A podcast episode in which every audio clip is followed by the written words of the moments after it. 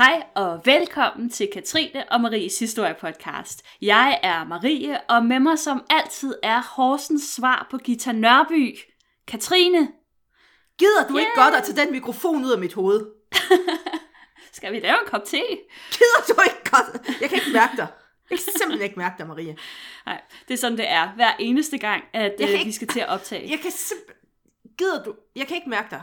Nej, Hvad vi starter, du? Hvad vil vi, du, Vi, vi, prøver lige, vi, vi prøver en gang Nej, til. nej, ikke? hvad, vil du? Jeg, jeg vil bare, jeg vil bare gerne Gider du ikke godt at podcast. tage den mikrofon ud af mit hoved, lille ven? Men hey, Katrine, Gita, vi er nået til episode 87. Jeg er nødt til episode 87. Jeg kan ikke bare komme igennem med sådan en lille pige-attitude, altså. Jeg skulle aldrig have introduceret dig som Gita. Du skal, kunne, du skal kunne tåle modspil, Marie. Du kan, ikke, altså, du kan ikke bare være sød hele livet. Nej, jeg venter bare på, at du holder dig til manus. Du kan jo, altså, du kan ikke bare bede mig om at holde mig til manus. Du skal jo, vi fører en samtale, du og jeg. Ja. Og jeg har lige sagt, at vi er nået til episode 87. Jeg, jeg er jo en nationalskat. Det, jeg, jeg går ikke op i tal. Jeg har ikke tænkt på, hvilken effekt jeg har, altså at være en skat for hele Danmark.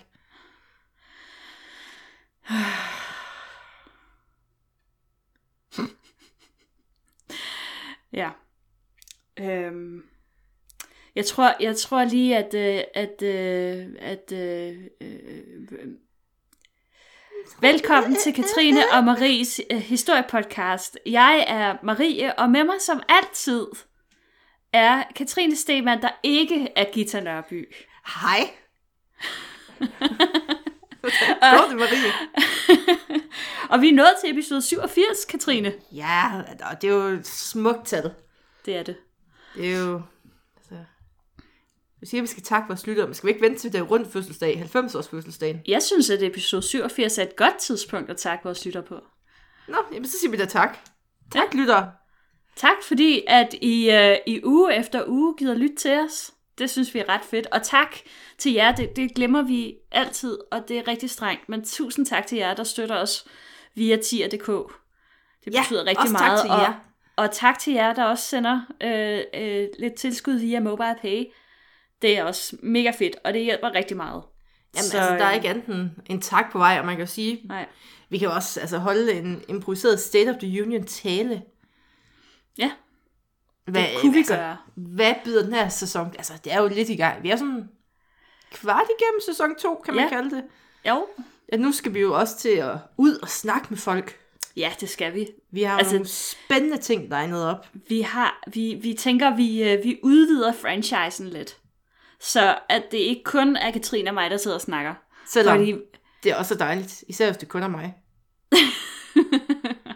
ja.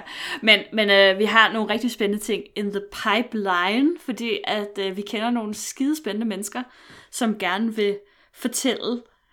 Om deres Noget. skidespændende ting, de kan. Ja, Og som vi også synes er virkelig spændende. Så vi, hold lige øje med det her øh, show kommer det. on the road nu. Det gør det. Ruller ud i glæder vi pandaen. Vi ruller simpelthen ud i Fiat Pandaen on the road. Og øh, hvis du sidder, altså vi kan jo lige så godt lave det også sådan et open call. Altså hvis der nu er nogen, der sidder et eller andet sted derude og tænker, hey, jeg har faktisk, Jeg har skrevet et fedt mega fedt. speciale. Jeg arbejder med noget fedt til hverdag. Jeg har Ja. fundet noget spændende nede i jorden. ja, altså så giv os lige en, øh, så skriv til os. Altså fordi øh, det kan være, vi kan Hvis du laver god kage, kan vi også komme forbi. Ja, altså så kommer vi helt sikkert for- forbi. Ja, ja, altså. Du kan også bare lave god kage, og så kommer vi forbi. Mm. Det er okay. Men så kan det godt være, at vi ikke tager mikrofonerne med. Så kan vi lave en guitar. Ja. Du er bare traumatiseret lige nu. Jeg, jeg er helt vildt traumatiseret. Jeg kan slet ikke finde, jeg kan slet ikke finde mig selv nu, efter den intro der. Øh, der er ikke mange, der ved det, men det var faktisk ikke guitar, de int- interviewede. Det var bare mig, der åbnede døren, og så, Ja. så rullede jeg med det. Sådan, jeg, kan, jeg kan virkelig sætte mig i uh, Iben Maria Søjdens sted lige nu. Der findes syv sådan- timer så Robert, hvor jeg bare sådan- overfalder Marie. Ja. Det er, det er hårde vilkår at arbejde under. Ja, altså, du har jo selv valgt det. Du ved jo, hvad det gik ind til. Mm. Du har altid er vidst, at jeg har en stor personlighed. Jamen, det er, derfor, at, det er derfor, at vi har installeret os på den her måde med, at jeg sidder på Falster, og du sidder i Horsens. Fordi det der Jamen, med at altså, være i samme rum med, den hinanden, det, lige altså, ind i mit ansigt. ja, altså det, det vil, jeg tror, jeg tror ikke, det kunne fungere ordentligt. Vi har begge to brug for, for rummet omkring os. Ja, mig og Agi, vi skal have plads. Mm. Ejgil. Nej, Agi. Eller hvad hedder den? Hvad hedder den der hund, hun har? Ikke. Agi. Aki. Okay. Gita har jo mønner. Ja, det, Det er en meget ædel jagthund. Ja. Sådan er det. Det er meget fint. Nå, Katrine, hvad skal vi tale om i dag? Ej, i dag skal vi tale om kvinder, der deltog i den amerikanske borgerkrig. Ikke Gita. Ej, Ikke guitar. Vi har regnet på det, det kan ikke lade sig gøre. Nej. Men så tæt på. Det er, og vi har jo, altså, vi har jo før snakket om sådan nogle super seje ladies, der har kæmpet i modstandsbevægelser under 2. verdenskrig, og vi har også snakket om nogle af de modige kvinder, som deltog i 1. verdenskrig. Men øh, i dag, der træder vi lige et skridt længere tilbage i historien. Yeah! Yay! Og selvom man kan sige, at alle kvinder, der melder sig frivilligt til krigstjeneste, de er super cool, så er det jo, som du nævnte lige før, en helt særlig gruppe, vi skal snakke om i dag. Nemlig, det er jo simpelthen kvinder, der får klædt sig som mænd for at være helt fremme i skudlinjen. Det var kvinder, der faktisk brød loven for at kæmpe for deres land. Og ikke nok med, at de sådan skulle frygte alle de der almindelige soldater ting, som sygdom og den brutale død på slagmarken, så gik de her kvinder jo i en evig bekymring for, at de ville blive opdaget. Og den amerikanske borgerkrig, den betød jo, altså som vi alle ved, rigtig mange forandringer i samfundet. Mm. Blandt andet var en af sådan sideeffekterne, at man var nødt til at ændre, sådan, eller begynde at ændre sit syn på kvinder og kønsroller, takket af de her kvinder, som brød ja. loven og kastede ja. sig ud på frontlinjen. Ja, altså, de, øh, de, de er ligesom, der er ligesom en, der er et level af sejhed her, som jeg ikke tror, vi helt har, har nået før. Men inden vi kommer for godt i gang, så tænker jeg, at vi måske lige skal opsummere, hvad den amerikanske borgerkrig var. Kontekst! Øhm, fordi, ja, jeg kan, Kontekstklokken skal ringes. Hvorfor har vi ikke en kontekstklokke? vi burde have en Øjeblik. kontekstklokke. Ej, perfekt. Perfekt. Det er... Øhm, nu hvis, altså, hvis man nu ikke lige har det sådan friske erindring, hvad den amerikanske borgerkrig var, så, øh, så for det første, så skal vi tilbage til 1860'ernes USA.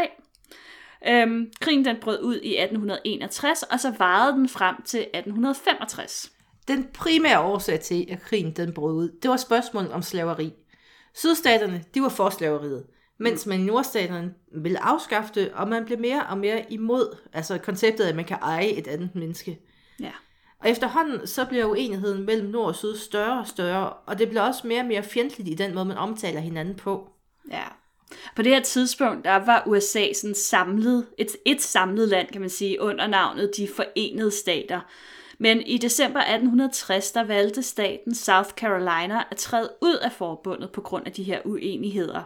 Og inden februar 1861, der var yderligere seks sydstater faktisk trådt ud af unionen. De udtrådte stater, de dannede den 4. februar 1861 Ameriks, Amerikas konføderate stater, altså The Confederates, mm. med Jefferson Davis som deres præsident. 23 stater, kaldet nordstaterne eller unionen, de forblev lojale over for den gamle union, og de havde Abraham Lincoln som præsident. Unionen den afviste sjovt nok, at man bare lige pludselig kan træde ud af fællesskabet og danne sit eget, og de betragter den her Confederation som et oprør. Ja, det er sådan Rebel scum.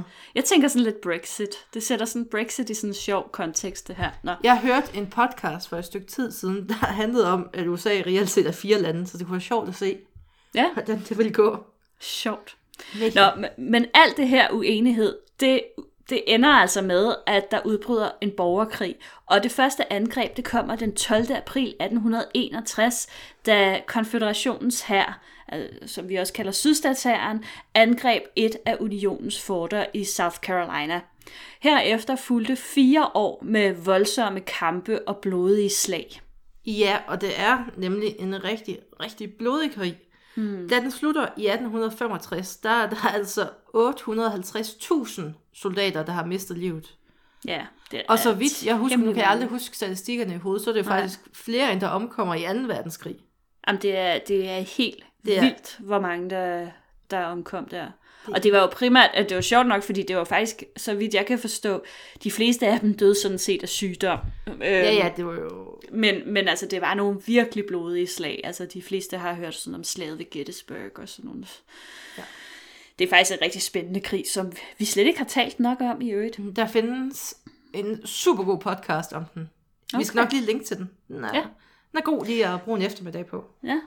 Nå, men altså, udover selvfølgelig alle de her stakkels mennesker, de havde mistet livet, så kom der også noget godt ud af krigen, sådan set fra et, et, et moderne synspunkt i hvert fald. Fordi øh, nordstaterne og unionen, de vandt. Og øh, det var rigtig godt nyt for slaverne i sydstaterne, fordi i 1865, altså lige efter krigen, der gennemførte man en ny lov, der forbød slaveri overalt i USA. Og så gik man fra at være slave til at bare at være hadet. Ja. så, men, Ja. men det var et skridt på vej i den Ja, ja, rigtige altså, det var et retning. skridt, altså, at meget det så tog skridt. øh, måske altså, 150 år i hvert fald, og man kan sige, at der er stadig et stykke vej endnu. Men øh, Work in progress, ja. kan man sige. Ja. Ja. Men så, hvor kommer kvinderne ind i det her? Jo. Ja. For i tiden efter krigen, der flød avisen over med heltehistorier. Og flere af dem, de handlede faktisk om kvinder, der havde forklædt sig som mænd og kæmpet for deres land. De her historier, de blev sådan læst med lidt blandede følelser, fordi på den ene side, så var det jo bare sådan, "Åh, chokerende læsning. Øhm, men der var ikke kun negative reaktioner, fordi krigen havde også ændret samfundets syn på kvinderne. Ja, fordi inden krigen, der var kvinder og mænd på ingen måde lige. Mm. Det var sådan et meget typisk konservativt samfund, hvor kvinderne, deres plads, det var i hjemmet. Og der var ingen forventning om, at de sådan skulle ud og deltage i samfundet, eller egentlig have en mening om noget som helst, der sådan betød noget. Nej, Det, det kan deres små kvindehjerner simpelthen ikke håndtere. Det var, det kunne de ikke, nej. Og det er selvfølgelig sådan lidt forenklet, fordi man kan altid finde nogle undtagelser, som ligesom brød de her normer, ikke? Men i store træk, så var det realiteten for de fleste kvinder. Øh, amerikanske historikere, de kalder det sådan frit oversat for den sande kvindelighedskult. Kvinder, det var sådan nogle sarte blomster, og deres primære job, det var at være mødre og hustruer. Men da krigen så brød ud, der er der mange kvinder, der de er mildt sagt langt fra tilfredse på at bare at sidde derhjemme hænderne i skødet, mm. mens deres mænd og deres brødre og deres fædre og sønner, de drager i krig. Det er faktisk anslået, at omkring 20.000 kvinder, de melder sig til tjeneste for unionens her. Man har ikke rigtig tal på, hvor mange, der øh, hvad hedder det, meldte sig for sydstatshæren, fordi nede i sydstaterne, der holdt de ikke sådan... Øh, de var ikke helt lige så organiseret, åbenbart, som de var op nordpå. Og det er selvfølgelig ulovligt for kvinderne at være altså, deciderede soldater. Mm. Men der var altid andre opgaver, man kunne få. Og mange de var jo tilfredse med at arbejde behind the scenes, sådan langt væk fra slagmarkerne. De kunne samle mm. penge ind, de kunne strikke sokker, det kan kvinder jo så godt lide, eller vanter til de lidt mere avancerede kvinder. De kunne sy uniformer, og de forsynede hæren med bagværk og dåsemad. Jamen altså. Så det var sådan de bløde Det opgaver. var, de, sådan. det var de bløde opgaver, ja. Men der var også nogle andre kvinder, de var lidt tættere på kampens side. Og det var jo gerne sådan arbejderklassens kvinder, som var ude i soldaterlejrene, og de arbejdede som vaskekoner og kokke. Og så var der middelklassens kvinder, de blev gerne sygeplejersker, og, og, og en del af dem arbejdede også ude øh, på felthospitalerne. Altså, det altså, så fik man jo virkelig lov til at se noget blodigt. Ja, det må man sige. Ja. Men så var også, altså, der var jo også de kvinder, der var helt frem i skudlinjen. Og man anslår, at mellem 450 og 700 kvinder, de forklædte sig som mænd og meldte sig som soldater. Og de fleste af dem, de bliver aldrig opdaget. Mm. Og derfor kender man ikke sådan det helt præcise tal. Det er derfor, det er meget groft at sige mellem Ja. ja. 450 og 700. Ja. Altså, der er jo faktisk nogle af dem, som sådan først er blevet opdaget, fordi man sådan i nyere tid har, har gravet nogle af de her gra- massegrave op fra nogle af de store slag, og så har man pludselig set, hov, der er sgu kvinder iblandt, ikke? Hvad pokker? Øh, ja, så, øhm, så, så det er ret, øh, det, det er stadig sådan, det, det, det bliver stadig fundet nye eksempler hele tiden på, at, at kvinder, men det er jo ikke alle sammen, man kan identificere. Men altså, åh, altså vi har lidt snakket om det før, med det der kvinder, der forklæder sig, ikke? Jeg tror, det var i vores afsnit om de der to piratkvinder. Jamen også i vores første verdenskrigs afsnit. Ja, det er rigtigt, men altså det er en kilde til stor undren for mig, hvordan det ligesom kan lade sig gøre, at kvinder kan forklæde sig som mænd, og, at, og slippe afsted med det. Altså, Øhm. jeg tænker, man kan jo godt forklæde sig til en vis grad, men, men der er jo nogle ting, som er svære at forklæde, kan man sige. Og så skal man vel også, altså der er vel også en lægeundersøgelse, man sådan skal igennem. I, ja, men altså i princippet, der var lægeundersøgelsen, altså de var sådan det, man kunne kalde overfladiske. Altså faktisk, det krævede man nærmest ikke andet, end man havde tænder nok i munden, og man kunne holde et gevær, og altså man ikke var sådan alt for underlig at se til, eller havde et underligt ry. Og man kan også sige, altså nu er jeg jo glad for spioner og spionhistorier. Ja. Og der er jo mange, altså jeg læste et interview med en, ja hun har været director of et eller andet spion over i CIA, Ja. hvor hun stod simpelthen for at forklæde folk, der skulle sådan overvåge. Og som hun siger, det er lettere, altså markant lettere for en kvinde at blive en mand, end en mand at blive en kvinde. Okay. Det, det er lettere for hovedet sådan at omsætte det, så det er ikke... Nå, jamen jeg tænker bare, fordi altså en ting er så, at man ikke har den her lægeundersøgelse, fordi så slipper man for at smide tøjet, ikke? Men, men nu er det jo sådan primært mænd, man er sammen med, voksne mænd, man er sammen med, og, og kvinder har jo unægteligt sådan lidt mere, der er sådan lidt mere feminine træk, ikke? Øh, vi er lidt mindre nogle gange, og har lysere stemmer ikke mindst, øh, og så har vi jo ikke skæg, de fleste af os. Altså, er, Ja, ja men altså, man Altså, skal og også jeg huske, tænker bare, det, det må da vække mistanke. Ja, men så skal man også huske på, at rigtig mange af de her soldater, de var jo nogle unge knægte. Ja. Altså, de har jo været lidt spinkler, og de har været lidt... Altså, de jo, deres stemme har jo nok gået overgang, men alligevel... Mm. Altså sådan, de har været unge i det. Og man havde ja. jo officielt den her aldersgrænse på 18 år. Men der var også super mange, der snød med den her alder, fordi de ville afsted af den ene eller den anden grund. Mm. Så man vidste jo ikke præcis, hvor gamle de var. Og der var sjældent, at det blev tjekket, hvis de sagde, at jeg lige fyldt 18, så går man jo ikke tilbage og finder ud af, at han er 17 et halvt. Nej. Nej, der var jo selvfølgelig måske også dengang, altså sådan en, det, det var måske heller ikke alle, der egentlig sådan havde 100% styr på, hvornår de Nej, nej, var hvornår født. de var født. Mm. Og kvinderne, de var jo nok bare blevet smidt i den gruppe med de unge mm. drenge, hvor de så tænkte, jamen så, så Ja. hører han til her med de Så andre. er det bare Altså ligesom i Mulan. Nå ja, det er selvfølgelig rigtigt. ja. Men det er jo faktisk også interessant nok, at der er mange af de her kvinder, øhm, som, som man ved, altså som man har identificeret, som kom fra landbrugsfamilier. Så de har jo været sådan nogle kvinder, der har været vant til sådan hårdt fysisk arbejde, og det har jo måske også afspejlet sig lidt i deres sådan, kropsbygning. De har været sådan muskuløse og måske sådan Man lidt kunne spænde dem for ploven. Ja, altså de var vant til at tage fat, og på den måde har de jo ikke adskilt sig sådan van- vanvittigt meget fra, fra, sådan, fra mændene. Og, og så er der jo selvfølgelig også det i det, at hverken øh, de her kvinder eller øh, mændene, der meldte sig til krigen, var trænede soldater. Der, det var jo de færreste af dem, der havde noget militær erfaring. Så man kan sige, at hvis du kunne tage fat, øh, jamen så startede man sådan set fra så tag fat, samme, ja. altså det samme level, ikke? Altså det, det var nulpunktet for dem alle sammen. Ja, og så var man jo også hjulpet afsted som kvinde af, at der var den her lidt strenge viktorianske kultur. Mm. At de her soldater, de så altså med tøj på, og de badede sjældent, og når det skete, så var det hver for sig. Og man undgik egentlig helst de offentlige lantriner, fordi at det var bare, det passede bare ikke ind i den måde, man blev opdraget på. Nej. Nej, det var jo selvfølgelig heldigt nok. Så man foretrækker sådan set at, at gå ud i skoven, end at skulle bruge de der latriner i lejren. Jeg tænker også forhold Ja. ja. til altså spredning af sygdom, som var måske også den fornuftige løsning. Det tror jeg nok, det var. Og der var faktisk altså, utrolig mange af de her kvinder, som aldrig blev opdaget. Altså apropos det, jeg sagde før med, at det først har været efter krigens afslutning, og måske først her i nyere tid, at man for alvor begynder at se omfanget af det her. Øhm, men, men det skete jo alligevel nogle gange, at de betroede deres hemmelighed til nogen. Øhm, og det skete også, at nogle af de her kvinder rent faktisk blev gravide.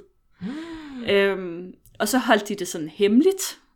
Øh, og så til deres soldaterkammeraters store overraskelse, så lige pludselig, bam, så fødte korporalen et, et barn. der, er, der er et eksempel på sådan en, hvor at, at der er en, øh, en soldat, som finder sin korporal liggende i store smerter, og, og lige pludselig så sådan, til hans store overraskelse, må han sådan agere fødselshjælper. Det havde han nok ikke lige set komme. Og der, altså, der var jo heller ikke sådan konsekvenser for kvinderne, sådan rigtige konsekvenser, hvis man Nej. blev opdaget. Mm. Man blev ikke trukket ud bag laden og skudt, fordi at, altså, Der er nogle eksempler på nogle korte fængselsophold, men altså ofte bliver de bare sendt hjem. Ja, det er egentlig sådan lidt af et antiklimaks. Det var sådan et, dame? bare smut hjem med dig. Altså, der var, der var sådan et, hvad skal man sige, de var sådan lidt stigmatiseret. Ja, ja, Øhm, men det var ikke sådan, altså det kan man nok komme sig over. det var ikke sådan så velset, vel? Men altså, familierne var måske også lidt skamfulde over, deres døtre sådan havde klædt sig i mandetøj og den Men slags. altså, havde det betydet så meget for de her landbrugsfamilier? Overhovedet ikke. Altså, man skal da nok få hende gift væk alligevel.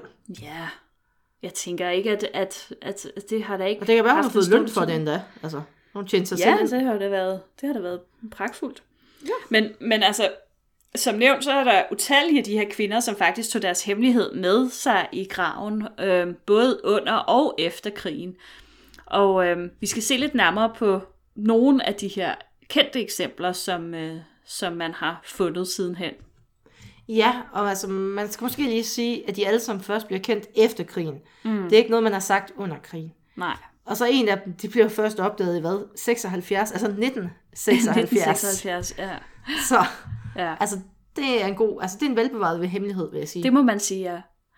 En af de mest kendte kvinder, øh, hun hed Sarah Edmonds, og hun øh, meldte sig i 1861 til militærtjeneste under navnet Franklin Thompson. Og Sarah, hun blev født ind i en fattig landbrugsfamilie i Kanada i 1841. Og det var en barndom med hårdt arbejde på gården. Sådan den klassiske mm. historie, vi har snakket om. Ja, Og allerede da hun sådan blev teenager, så viste det sig, at hun faktisk var en dygtig skytte, hun kunne svømme, og hun var en dygtig rytter. Og personlighedsmæssigt så var hun sådan en energisk og eventyrlysten ung dame, mm. der elskede fysiske udfordringer. Sådan Ja. lidt atypisk igen i forhold til den viktorianske. Nu skal du bare sidde stille og... ja. Damet? altså det man, det man på et tidspunkt sådan lidt vil kalde en drengepige. Ikke? Ja. Det er nok ikke så politisk korrekt at sige i dag, men vi kan ligesom godt øh, se det for os, hvad det er for en type. Øh, men altså, da hun blev 15, så arrangerer hendes far et ægteskab med en nabo, der sådan er dobbelt så gammel. Apropos det, det du lige sagde med, at man nok skulle kunne finde en eller anden, hun kan giftes væk til. Det var hun forståeligt nok ikke sådan super begejstret for, så i stedet for så stak hun af, og hun levede faktisk i flere år øhm, øh, med sådan en, en falsk identitet, fordi ret hurtigt efter hun stak af hjemmefra, så, så tog hun den der identitet Franklin Thompson. Øh, og det gjorde hun blandt andet, fordi hun jo ret hurtigt fandt ud af, at det var meget nemmere at begå sig alene, øh, når man var mand, end når man var kvinde. Og det mindes jeg faktisk også, at vi snakkede om i forbindelse med de der to kvindelige pi- pirater. Ja, Der mener jeg også, der var den ene af dem, som faktisk havde levet som mand ret lang tid, inden hun gik til søs. Ja, ja Øhm, det var bare lettere i nogle aspekter. ja, ja, Og Sarah, hun er så 21 år, da krigen den bryder ud. Mm. Og hun lader sig rive med af stemningen. Og hun vil ikke bare sidde derhjemme, hun vil være med. Mm. Så hun melder sig til hæren, selvfølgelig, som Franklin Thompson. Og hun bliver antaget. ja, Bum. fordi sådan er det. De har brug for soldater. Ja, ja, altså ikke. skal måske lige sige, at det er Nordstatshæren, hun, Ja, altså. øh, hun, hun arbejder for. Øh, det, tror jeg, det tror jeg ikke, vi sådan har, har, har kommet ind på. Nå. Men øh, Sarah, hun blev ret hurtigt kastet ind i krigens barske realiteter. Hun deltager i flere af sådan, de store og meget blodige slag, som er gået over i, i historien. Men øh, til synligheden så afskrækker det hende ikke rigtigt. Øh, til gengæld så øh, efterspørger man på et tidspunkt spioner til at infiltrere sydstatshæren, og øh, ja, så melder hun sig sådan set klar Altså, til hun at, har jo at gøre god det. erfaring med at infiltrere, vil jeg sige. Ja, det må man sige, ja. De skulle bare vide. Ja, men hun tager den så lige op af notch, vil jeg sige, i forhold til. Ja. forklædning. Ja, Fordi Sarah tager så et valg, jeg stadig ikke helt forstår. Hun maler sit ansigt sort, og hun får fat på en afroparyk og noget tøj, der ligner slavetøj. Ja, Så nu går hun går fuld blackface for at infiltrere sydstatshæren. det gør hun.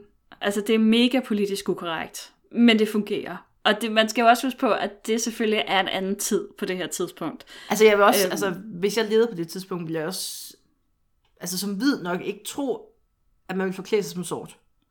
Det er sådan Nej. et step ned af privilegierækken. Og så kan man sige, åh, hvis man bare sådan har puttet trækul i hovedet og sådan noget, kan man ikke mega nemt se, at, at det bare er en hvid person, der har malet sig sort. Jamen, hun var faktisk lidt mere udspekuleret, fordi hun fik fat i, øh, i sølvnitrat fra fotografen, der var jo på det her tidspunkt, det var faktisk den første krig, som, hvor der var fotografer, der rejste med rundt soldaterne og tog billeder af krigen. Så der var i, i lejren, så var der som regel soldater eller øh, øh, fotografer tilknyttet, og de brugte jo sølvnitrat til at, at Aha. fremkalde deres billeder. Og når du får sådan noget sølvnitrat på huden, så farves huden sådan blåsort. Så øh, hun fik fat i sådan en øh, dåse med det her, og det har hun så smurt sig med. Øh, og det vil sige, at, at hvis du bare sådan står foran hende, så ser det altså virkelig grandgiveligt ud, som om hendes hud er sort. Lusket. Så ja, det er ret lusket. Men, men man kan sige, at, at det er også en ret perfekt forklædning på det her tidspunkt, fordi for det første, som du siger, der er ikke nogen, der forventer, Ej, at der ej. er en hvid person, der forklæder sig som en slave. Øh, og for det andet så, fordi at det er sydstatshæren, de har absolut nada øh, respekt øh, for, for slaver. Ja, Ja, ja. Øh, så øh, hun kan gå rundt øh, fuldstændig uforstyrret, øh, fordi de ignorerer hende, og øh, opsnappe alle mulige gode informationer. Og Sarah, hun klarer opgaven super fint. Mm. Og takket være de oplysninger, hun opsnapper, der formår Nordstatsserien at overraske Sydstatsserien i et af deres forter. Ja. Og, øh, og efter øh, det her, så fortsætter hun sin karriere som soldat. Hun, hun fortsætter vist også med at spionere øh, lidt. Og øh, ja, øh, hun var rimelig hardcore. På et tidspunkt, så går hun rundt med et, øh, et brækket ben i længere tid, simpelthen for at undgå at komme på hospitalet og blive behandlet, fordi det er jo den visse vej til at blive opdaget. Det er, hvis man kommer på felthospitalet, fordi Ja. der vil du jo blive undersøgt. Altså, der vil du blive opdaget. Der, der vil nok være spørgsmål. Det var også det, der skete for Mulan, jo, skal vi huske. ja, det er rigtigt. Men det er ja. først, hun bliver syg af malaria, og hun accepterer, at hun er nødt til at få en form for behandling. Det er ja. ikke bare noget, man lige kan gå væk. Men så søger hun til et civilt hospital langt væk fra soldaterlejren, simpelthen for at undgå det her. Mm. Og det jo betyder jo sådan, altså de facto, at hun deserterer. Ja. Og det betyder dødsstraf. Øhm, og det betyder jo også, at hun godt ved, at, det, at, at hun bliver nødt til at lægge den her identitet fra sig. Hun kan ikke længere være Franklin Thompson, fordi hvis hun vender tilbage som ham, så kan hun blive straffet med døden. Ikke? Så det valgte hun ikke at gøre, og det var jo sådan set klogt nok. Ja, men hun overlevede jo også, så hun, ja. She lived to tell the tale, kan man sige. Ja. Og det gjorde hun i stor stil. Mm. I 1865, der udgav hun sine erindringer, som blev en kæmpe, kæmpe succes. Men i stedet for at leve fedt af de her penge, så donerede hun dem til lød- nødlidende og sårede krigsveteraner. Ja, det var meget ædelt, må man sige. Hun levede resten af sit liv som øh, sygeplejerske og lærerinde, indtil hun døde i 1898. I 1988 der blev hun hædret for sin indsats i krigen. Det er nogle år forsinket, men det skete dog. Og Hun blev optaget i uh, The United States Military Intelligence Hall, og uh, i 1990 der blev hun også optaget i State of Michigan's Women's Hall of Fame. Fedt. Ja, Yes. Så cool. bevæger vi os... Altså, det var super flot. Og nu bevæger vi os mm. videre til endnu en badass kvinde. ja. Fordi en anden berømt kvinde, hun bliver, f- altså bliver født som kvinde, men valgte mm. efter krigen at fortsætte sit liv som mand. Ja. Det vil sige, altså det vi i dag vil anerkende som en transkønnet. Ja, de fleste historikere, de siger også, at det er et af de tidligste eksempler på en transkønnet person. Og det er også Eller i derfor, hvert fald altså, jeg har sådan, vi har sådan valgt faktisk, jeg er registreret, øh, og øh, vi har valgt så at omtale øh, ham som ham, og ikke som hende. I det følgende. Men altså, han hed øh, Albert øh, DJ Cashier, men han var født med navnet Jenny Hodges i 1843 øh, i Irland. Man ved ikke særlig meget om øh, Alberts tidlige liv, eller hvornår han emigrerede til USA. Men i 1862, der ved man, at han bor i Illinois, og han melder sig til hæren. Albert han tjente som soldat i tre år og deltog i flere af de kendte og blodige slag. Da hans regiment blev afskedet i 1865, der havde de mistet intet mindre end 289 kammerater. Det er alligevel mange. Det er rigtig mange. Efter krigen så vender Albert tilbage til Illinois, hvor han slår sig ned og lever sådan småjobs som graver og gårdskal. Og, og det helt forrygende job som øh, gadelygtetænder. Øhm, og det er et job, han sådan set har helt frem til 1910, hvor han brækker benet. Ej, altså, hvor, hvor, har, altså, var kvinders ben, eller folks ben bare svære dengang? Åbenbart. Og Albert han bliver sendt på et veteranhjem for at komme sig. Men her kunne man så konstatere, at han var ved at udvikle en form for demens, og man sender ham videre til et sindssygt hospital, som man gjorde dengang. Så, så man jo gør. Ja, her er tosset afsted med dem. Og det var faktisk først i den proces, at det kom frem, at, at han var født som kvinde. Og det blev jo noget af en sensationel historie i aviserne.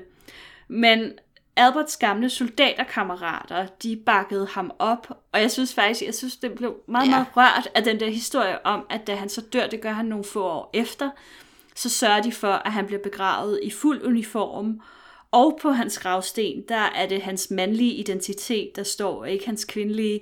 Altså hans og, rigtige han bliver- identitet, kan man jo hans, sige. Ja, hans rigtige ja. identitet og øh, hans militærtjeneste, der bliver hædret. Ikke? Det synes jeg, jeg synes, det er så fint. Ja, det det var, det var godt for, i en tid, hvor den slags Ja, jo virkelig, virkelig, mm. virkelig ikke var velanset. ja lige præcis. Der var sgu nogle ordentlige mennesker dengang også. Ja. Ja. Og herfra bevæger vi os så videre til Li- Lions Wakeman. Mm. Historien st- starter, eller handler om Sarah Rosetta Wakeman og hendes karriere under den amerikanske borgerkrig. Og den er egentlig sådan ret kort. Mm. Hun stod af hjemmefra i 1862 og melder sig til hæren under navnet Lions Wakeman. Ja. De første par år, de var sådan rimelig fredelige, fordi hendes regiment holdt til i Washington D.C., hvor de sådan set mest bare skulle holde vagt. Øh, Men så i 1864, da krigen sådan for alvor begynder at spidse til, der har man brug for forstærkninger, og derfor bliver hendes regiment sendt sydpå. Og blev de sendt med tog? Nej. Blev de Niks. sendt med hestevogn? Heller Nope. ikke. Fik man lov til at gå hundredvis af kilometer gennem rigtig træls terræn? Ja. og det var Og fik man sumpet- vand og mad nok? Nej. Nej. og det var bare, altså, virkelig, altså nok det værste, du overhovedet skal gå i. Sådan en rigtig sumpet vådområde. Mm. Der er for lidt, mm, altså ikke noget mad, og man bliver aldrig sådan rigtig tør, og man bliver mm. kold, og man bliver for varm alligevel, og det, Ja. ja. jamen, det er noget værre noget. Det er noget Og der var flere hundrede soldater i regimentet, der dør under den her march, men Wakeman, hun overlever. Ja. Hun øh, kom i kamp første gang 9. april 1864, og selvom nordstatshæren, hun var også i nordstatshæren, kæmpede bragt, så ender det her med en retræte. Kun en måned senere faktisk, så er Wakeman så syg af diarré, at hun må indlægges på et felthospital. Er det kolera? Det kunne være kolera. Og Sarah, hun var sindssygt svag ved den her indlæggelse, så lærerne mm. de beslutter simpelthen, at det kan de ikke håndtere. Mm. Og så overfører de til en, et rigtigt hospital i New Orleans. Og her ankommer hun den 22. maj. Men på det her tidspunkt, så er hun så syg, øh, at hun, ja, hun er døden nær, og hun dør også en lille måned senere. Der er ikke noget, der tyder på umiddelbart, at Sarahs køn blev opdaget, heller ikke på hospitalet. Hvis de opdagede det, så er der i hvert fald ikke nogen af dem, der har sladret til nogen. Øh, og hun bliver også begravet efterfølgende under navnet Lions Wakeman på en militærkirkegård nær New Orleans. Og det lidt usædvanlige ved Sarah var, at hun under sin tid i hæren faktisk har skrevet breve hjem til sin familie. Mm. Familien, de holdt dog på hendes militær, altså den her hemmelighed, at hun var en mm. kvinde, de vidste jo godt, hvad hun var. Ja. Og ved et tilfælde, der finder man brevene i 1976, og det var først her, at offentligheden kom til at kende sandheden om Lions Wakeman. ja, det er Jeg ret ved fascinerende. ikke, undersøger man så bagefter, om det passer, eller er det bare Det antager? ved jeg faktisk ikke. Det er et godt spørgsmål, om man så har, har åbnet graven og, og undersøgt om... Altså, fordi graven findes vel endnu, går jeg Ja, ja, ud det- fra. Altså, så øhm, de er jo sådan rimelig patriotiske omkring de her øh, Militær, ja, ja. militærgrave. Øhm, så jeg ved ikke, om man har undersøgt det, eller om man bare tager, tager ord for gode varer. Det er et godt spørgsmål. Den sidste dame, som vi lige skal nævne her, er en, der hedder Frances Clayton. Man ved ikke særlig meget om hendes baggrund, men hun blev formentlig født omkring 1830 i Minnesota, og så var hun gift. Og da krigen bryder ud, der beslutter det her ægtepar, hun var jo gift med ham, at de mm. begge to vil melde sig til hæren. Så en rigtig ja. Bonding-tur. Ja. Frances, hun tager navnet Jack, og hun kæmper side om side med sin mand, indtil han bliver dræbt i et slag. ja. Efter sine så, øh, så dramper, kæmper de sådan, øh, side om side med hinanden, og da han så dør, så træder hun bare sådan hen over hans lig og kæmper videre. Det er sådan en måde at fortælle på, hvor, sådan, hvor hardcore hun, en soldat Hun vil i hvert fald have hævn. hun var. Ja. Øhm, efter sine så skulle Frances have deltaget i 18 slag, hvor hun både har fungeret som fodsoldat, hun har været i kavaleriet, og hun har også været i artilleriet. Så hun har været lidt omkring. Da det efter krigen blev kendt, at hun var en kvinde, så blev det en kæmpe, kæmpe stor historie i aviserne. Mm. Altså samfundet havde lidt svært ved at forstå, hvordan det her det kunne lade sig gøre, altså at hun Ja. sådan, og været med i så meget også. Ja. Og det var både altså, lige del chokerende og lige del fascinerende, fordi man er ja. Ja. også sådan lidt altså, pirret af den her kvinde, der kan alt muligt. Ja, det er jo det. Og altså, kæmper og videre, for dem, selvom der, hendes mand er død, og hun ikke bare gik sin vej. Altså, by the way, forresten. forresten eller bare brød grædende sammen. ja. Og, ja, ja, altså ja. meget ukvindeligt ikke at bryde grædende sammen. Men altså for dem, der, har, der følger os på de sociale medier, så i, øh, hvad har det været, i forrige uge, der postede jeg nogle billeder af nogle af de her kvinder. Og blandt andet hende her, Frances Clayton, det er hende, øh, hvor der ligesom er sådan et dobbelt billede, hvor at det ene er, er hende i uniform, og det andet er, er hende i kjole. Og, og det var jo nogle billeder, der blev taget her efterfølgende, ikke? for at man ligesom kunne se, Hvor lusket hun havde været. ja, hvordan det kunne lade sig gøre, at man blev, at man blev øh, hvad hedder det, øh, at man mand. kunne forveksle hende Ja. ja. med, med en mand. Ikke? Det er ret sjovt. Men altså, man spurgte også Francis' tidligere soldaterkammerater, hvordan det kunne være, at de ikke havde opdaget, at hun var kvinde. Men altså, så forklarede de jo bare, at jamen, hun var meget høj, og hun, hun var ret maskulin at se på. Hendes ansigt, det var sådan meget solbrændt, så, så man kunne ikke sådan, altså det så ikke sådan... En kvinde er jo aldrig ude for hjemmet. De får jo præcis. Så det var meget mærkeligt, at, øh, at hun var solbrændt. Og så gik hun som en mand, det havde hun så tillært sig. Og derudover så drak, røg og tykkede hun skråtobak, og så bandede hun som alle de andre mænd. Så, Jamen, altså, logikken er jo bare, hvis du ligner en mand, så er du en mand. Ja, præcis. Og så har jeg så til at tænke lidt sådan, nå ja, men det er da også meget fint. Altså, øh, sådan set i lyset af i dag, nu kunne man selvfølgelig bare, hvis du føler dig som en mand, så er du en mand, ikke? Øhm, og det, det ved jeg ikke, om hun gjorde, men, øh, men hun var i hvert fald, øh, hun spillede rollen godt. Og det her er jo sådan set bare et, et lille bitte udpluk af de mange kvinder, som forklædte sig og kæmpede under den amerikanske borgerkrig. Der er faktisk, altså, der er nogle virkelig, virkelig fede historier her iblandt, og, og der er også nogle af dem, jeg, jeg ikke tog med simpelthen, fordi at deres historier er så gode, at de næsten, at de fortjener deres eget afsnit. øhm, Det har vi i baghånden. ja, øh, der er en af dem især, som, som vi må vende tilbage til. Men, men altså samtidig så udgør de også et repræsentativt billede af, hvem de kvinder, der meldte sig til hæren som soldater, var.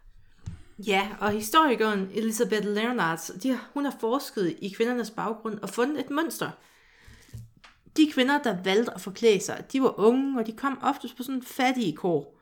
De kunne være indvandrere, de kunne komme fra byernes slum. Dengang var der jo sindssygt meget slum Ja. i de der sådan, nybyggerbyer.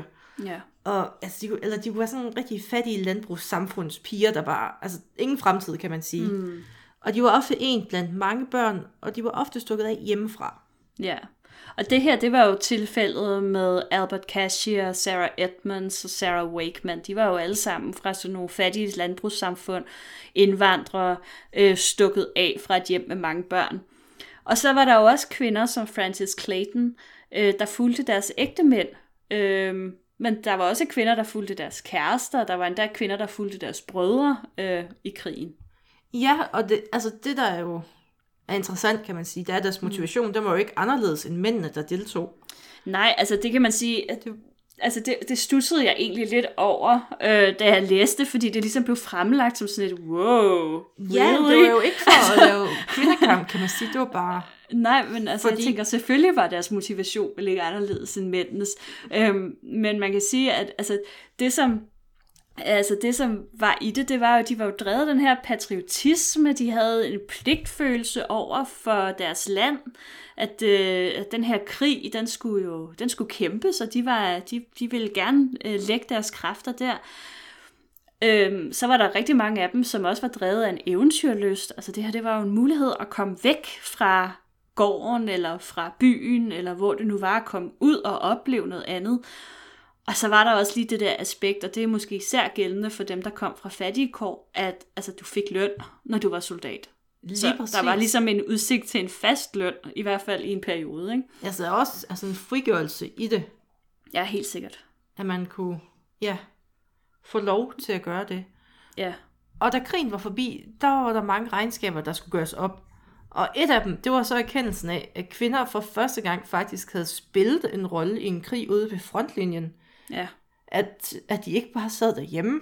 Og Ja, eller bare havde været sygeplejersker. Altså, Ja, eller eller i godsøjne bare, ikke? Altså, men, men ja, det, man Ja, altså, faktisk, sådan, ja, man mener faktisk, at det er sådan første gang i, i USA's historie, at kvinder sådan for alvor øh, spiller en, en væsentlig rolle. Altså, der var også kvinder, der var sygeplejersker under revolutionskrigen, øh, cirka 100 år tidligere.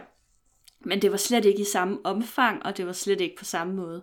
Så øh, det betød øh, begyndelsen på en ny kamp, og det var jo kampen for kvindernes rettigheder.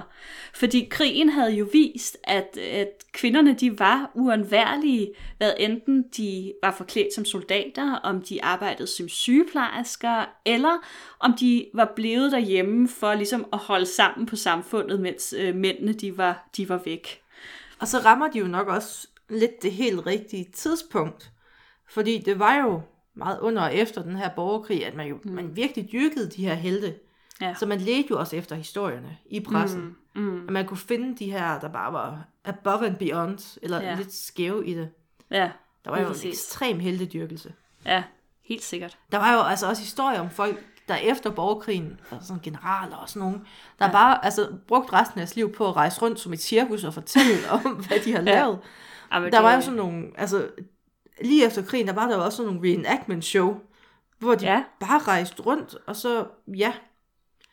Altså, Og det, og det lever jo sådan set stadig, ikke? Ja. Altså, det, det er jo et kæmpe, kæmpe foretagende med, med borgerkrigs-reenactment i, øh, i USA. Jamen, det, det- startede, ja. altså krigen var nærmest ikke engang slut, før man skulle lege Gettysburg igen.